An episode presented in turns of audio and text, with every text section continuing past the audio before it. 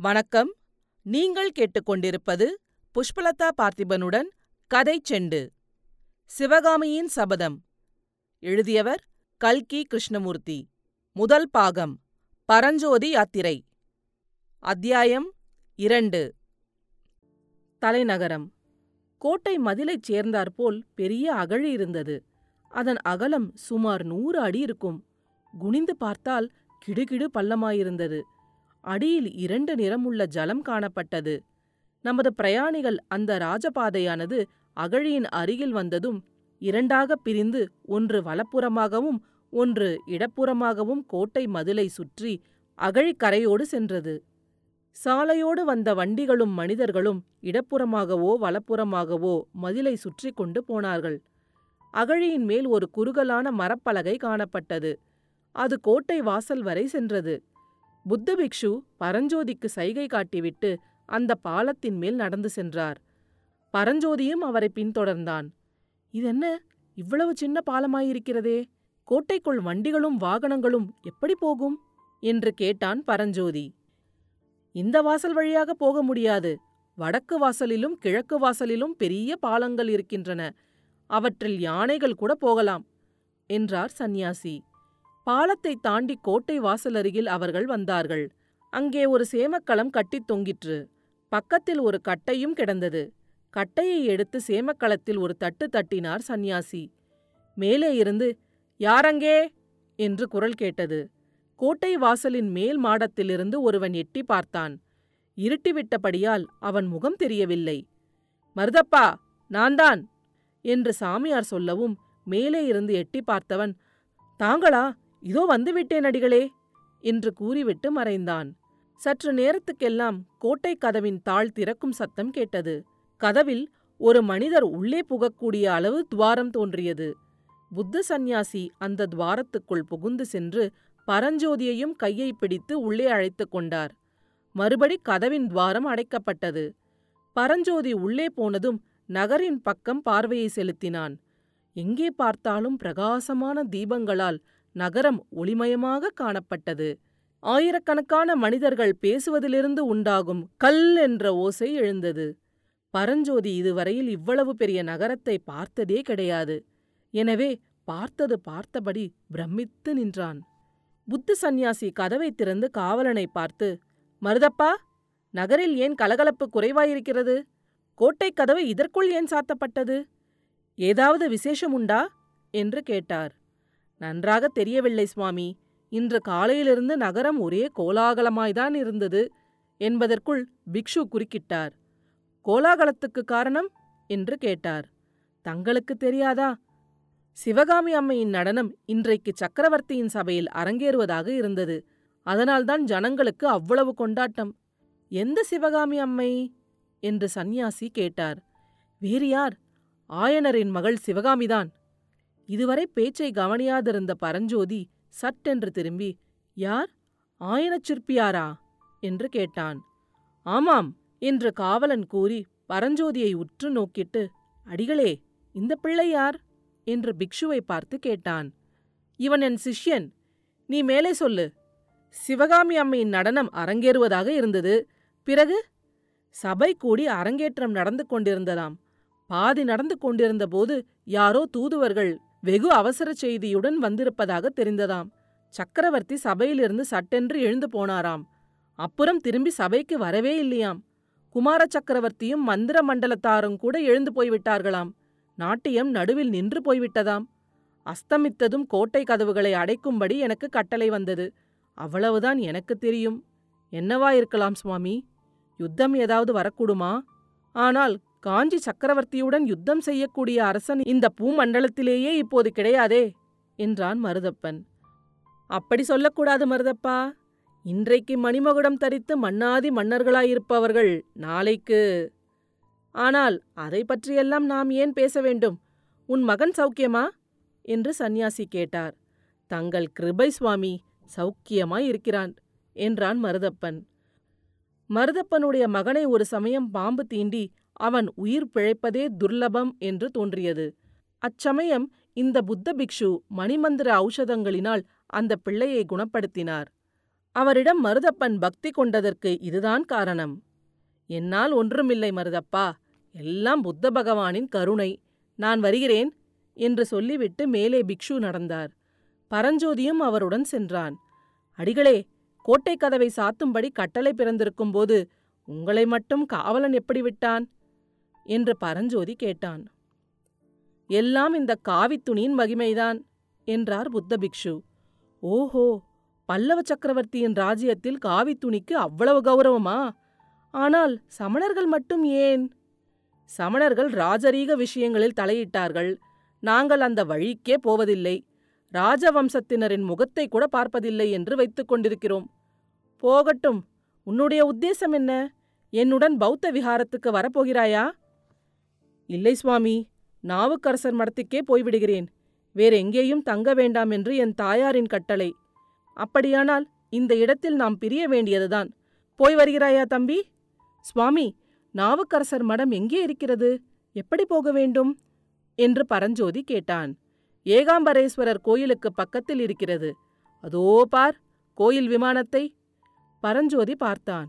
வெகு தூரத்துக்கு வெகு தூரம் பரவியிருந்த அந்த விசாலமான நகரில் எங்கே பார்த்தாலும் விமானங்கள் தெரிந்தன.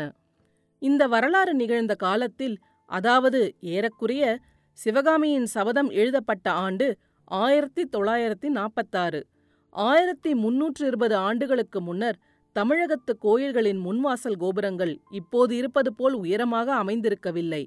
கோயில் கர்ப்பகிரகத்துக்கு மேலேதான் விமானங்கள் அமைப்பது வழக்கம். இவையும் அவ்வளவு உயரமாக இருப்பதில்லை. மேலும் சிவன் கோயில் விமானங்கள் சமண பள்ளிகளின் விமானங்கள் அரண்மனை விமானங்கள் எல்லாம் ஏறக்குறைய ஒரே மாதிரியாய் இருக்கும். எங்கே பார்த்தாலும் விமானமயமாக காணப்படுகிறதே. நீங்கள் எதை சொல்கிறீர்கள்? என்று பரஞ்சோதி கேட்டான். இங்கிருந்து அடையாளம் சொல்லுவது கஷ்டம். இந்த வீதியோடு நேரே போ. ஏகம்பர் கோயிலுக்கு வழி அங்கங்கே விசாரித்து தெரிந்து கொள்ளலாம். கோயில் சந்நிதியில் வாகீசர் மடம் இருக்கிறது. ஜாக்கிரதை தம்பி காலம் விபரீதமாகிக் கொண்டு வருகிறது. என்று சொல்லிக் கொண்டே புத்த பிக்ஷு அங்கிருந்து பிரிந்து வேறொரு வீதி வழியாக சென்றார். வாலிப பிரயாணி நேரே பிக்ஷு காட்டிய திக்கை நோக்கி சென்றான். அக்காலத்தில் தென் தேசத்திலேயே மிகவும் பிரசித்தி பெற்று விளங்கியது காஞ்சி மாநகரம் அந்நகரின் வீதி ஒவ்வொன்றுமே தேரோடும் வீதியைப் போல விசாலமாக அமைந்திருந்தது. வீடுகளெல்லாம் மாளிகைகளாகவே இருந்தன. ஆங்காங்கே கல்லால் ஆன தூண்களின் மேல் விசாலமான அகல்களில் தூங்கா விளக்குகள் சுடர்விட்டு பிரகாசித்துக் கொண்டிருந்தன. வீதிகளில் ஜே ஜே என்று போவோரும் வருவோருமாய் ஏக கூட்டமாய் இருந்தது. கடைத்தெருக்களின் காட்சியையோ சொல்ல வேண்டாம். காசி முதல் கன்னியாகுமரி வரையில் பரதகண்டத்தில் விளையும் பொருள்களெல்லாம் அந்த கடை வீதிகளில் கிடைக்கும். புஷ்பக் கடைகளாக ஒரு பக்கம் பழக்கடைகளாக ஒரு பக்கம் பட்சணக் கடைகளாக ஒரு பக்கம் தானியக் கடைகள் ஒரு பக்கம். முத்துரத்தின வியாபாரிகளின் கடைகள் இன்னொரு பக்கம்.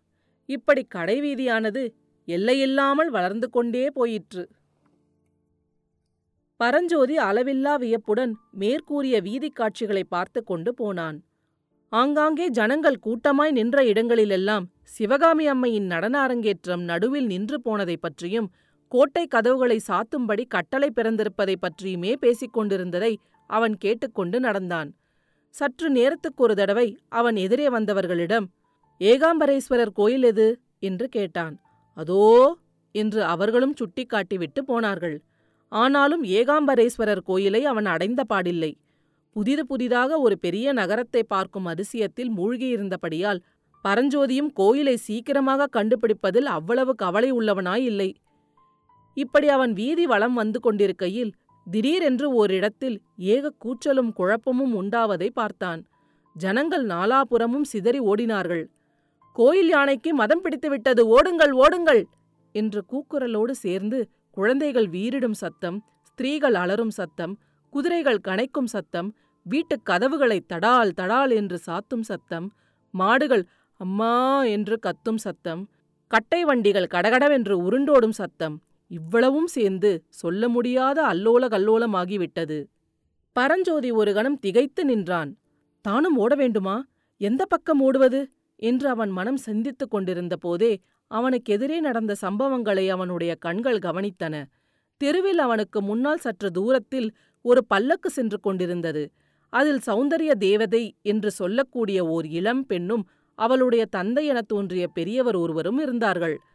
பல்லக்கை தூக்கி சென்றவர்கள் அவர்களுக்கு பின்னால் எழுந்த கூச்சலையும் கோலாகலத்தையும் கேட்டுவிட்டு பல்லக்கை கீழே வைத்துவிட்டு நாலா பக்கமும் சிதறி ஓடினார்கள்.